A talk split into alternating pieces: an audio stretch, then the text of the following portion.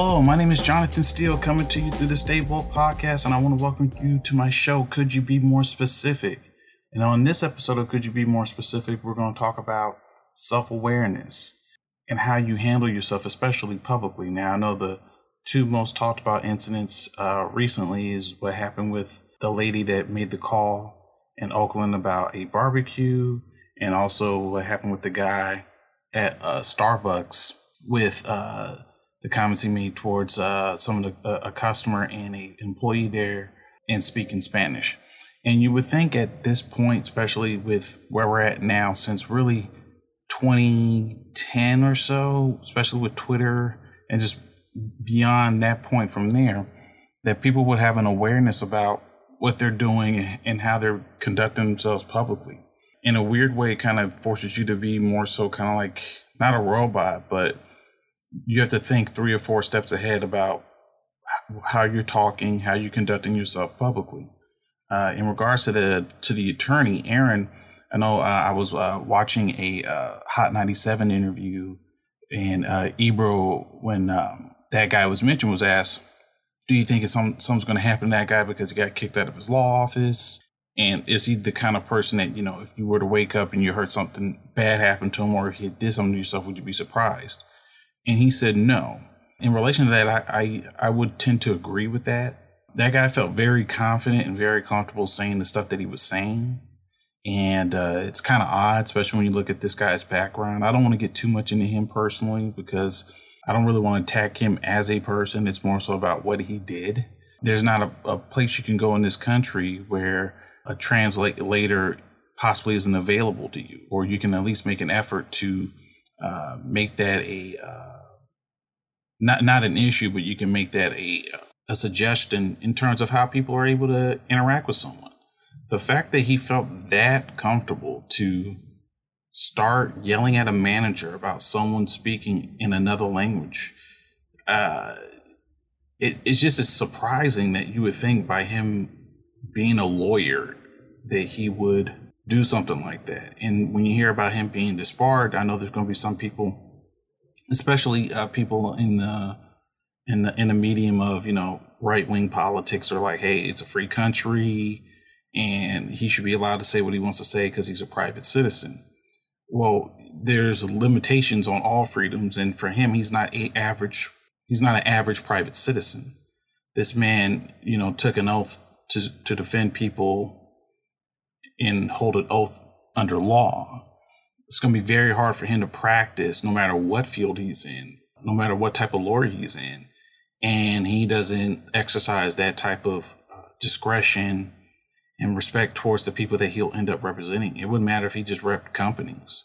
That's a huge problem that he'll do something like that. And and beyond that point, if you're a company, controversies like the number one no no in the game for the most part, depending on what field you're in.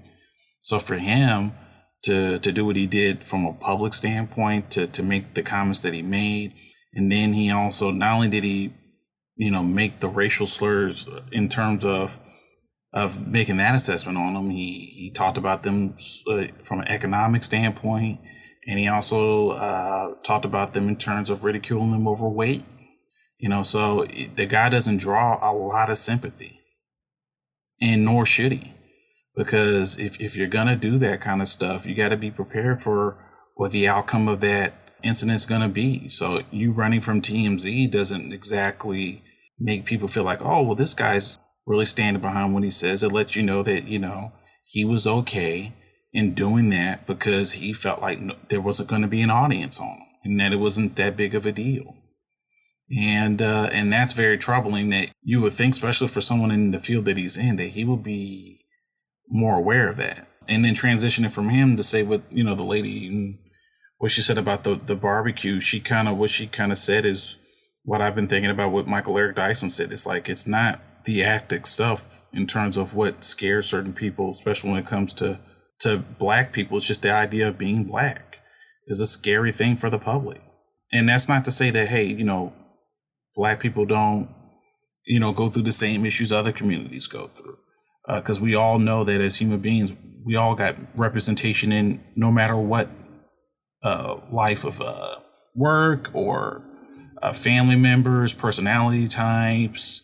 You know, it it covers all spectrums as human beings on what we're involved in. But for this particular lady in particular, for her to make the call that she made and to be in that much of an uproar about it, it was just it's very bizarre, especially for someone that you know comes from supposedly a an affluent background, and the fact that she she felt like that was that big of an issue to want to make that phone call just kind of like gives up a red flag about her in terms of well, how many people have you been around at all socially?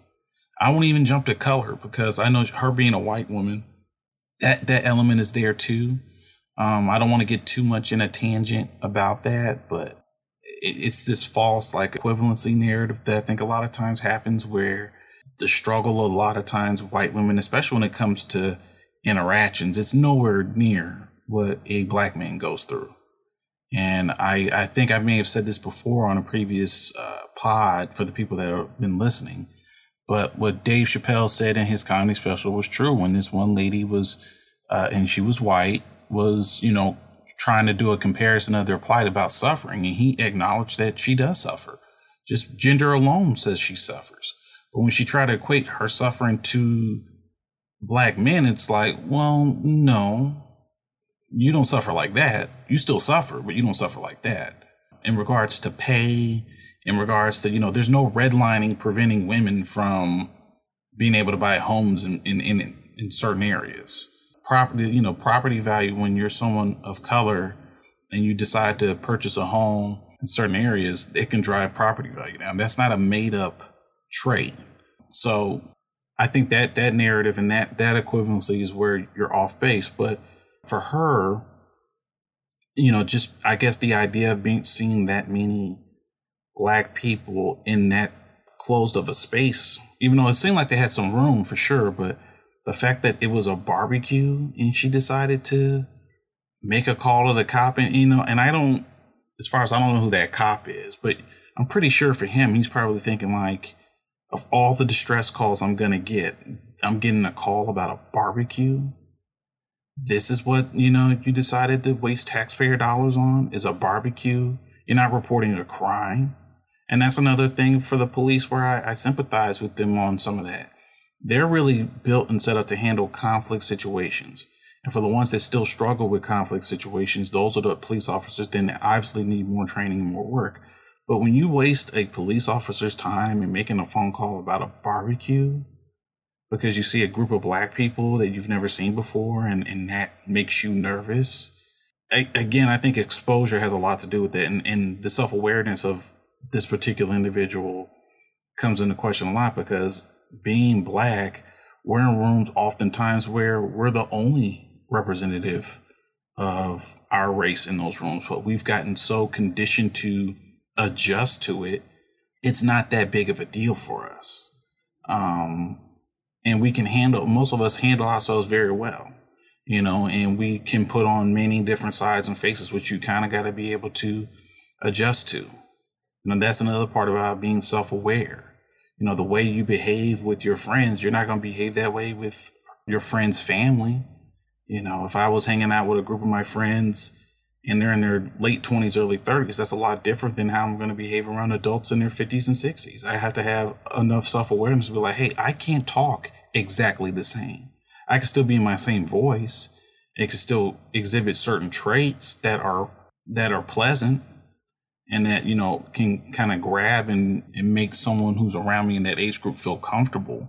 But to say that, you know, I just I, I don't think about it at all. It's something that hey, hey, I'm just gonna be myself at all times. It's like that's not a realistic that's not a realistic uh mindset or view in terms of how you're going to be able to move throughout the world. Like the way, you know, for guys, the way we, we behave and talk in a barbershop, you're not going to be able to do that in a business meeting because everything is, it's, that's a different environment. It's a different conversation.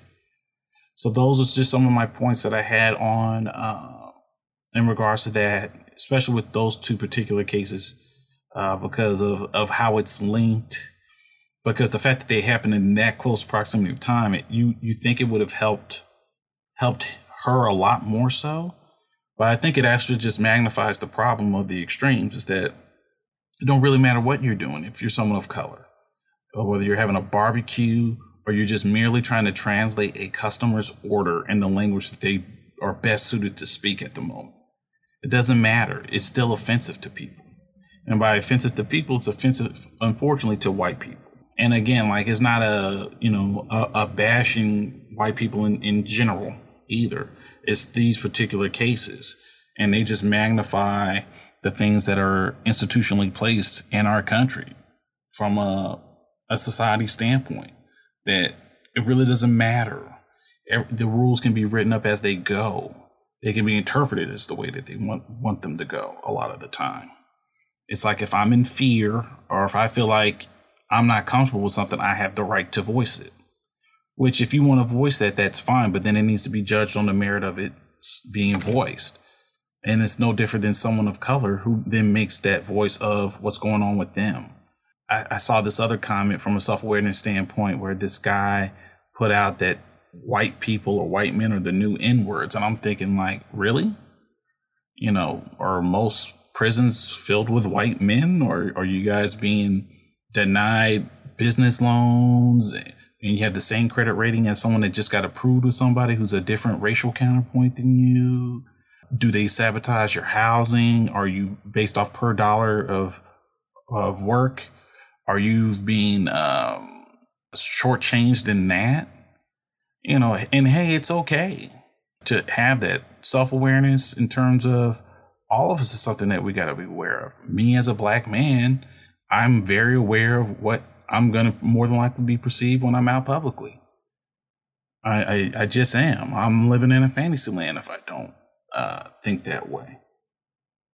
And there's certain privileges to being a man overall as primal and as kind of like it sounds very you know masculine which i know that that term has kind of been under uh, attack lately especially in this climate but I, am well aware of you know some of the things that i i, I have the uh, the particular advantages of like i've never walked out feeling like hey i'm going to be attacked by a group of people necessarily and that's something that women have to worry about every day every day women do have to worry about that. This is not something that is just made up for for kicks. So I get that. But one thing I've been consistent on throughout this pod, and I'm going to be consistent on, is that I'll never attack the individual. I'm just going to attack the merits of the argument because the arguments are are if presented correctly and they're not you know uh, and they're not changed and they're not skewed to try and fit someone's argument, you're just looking at the facts for itself, it'll even itself out, no matter what category. And I think that's the the thing that we kind of got to get to amongst everybody. But in terms of how we decide to interact with one another, self awareness needs to become more and more important as we go along this thing. Those are just some of my thoughts that I had in regards to, especially those two two particular incidents. Uh, I want to thank everyone that's listened to this podcast. I'm looking forward to doing more. Thank I want to thank D. Continue to support him. He's got more episodes coming up that he's uh, actually putting up now. Catch him on the Rapture. He's still going forward with his doc series right now in terms of covering that. Looking forward to doing more of these. I, I definitely um, hope to maybe uh, talk with some more people soon, especially on some more topics I want to cover that I think will be really fascinating and interesting. So I want to thank you guys. My name is Jonathan Steele. Thank you for listening. Could you be more specific? And you guys have a good one.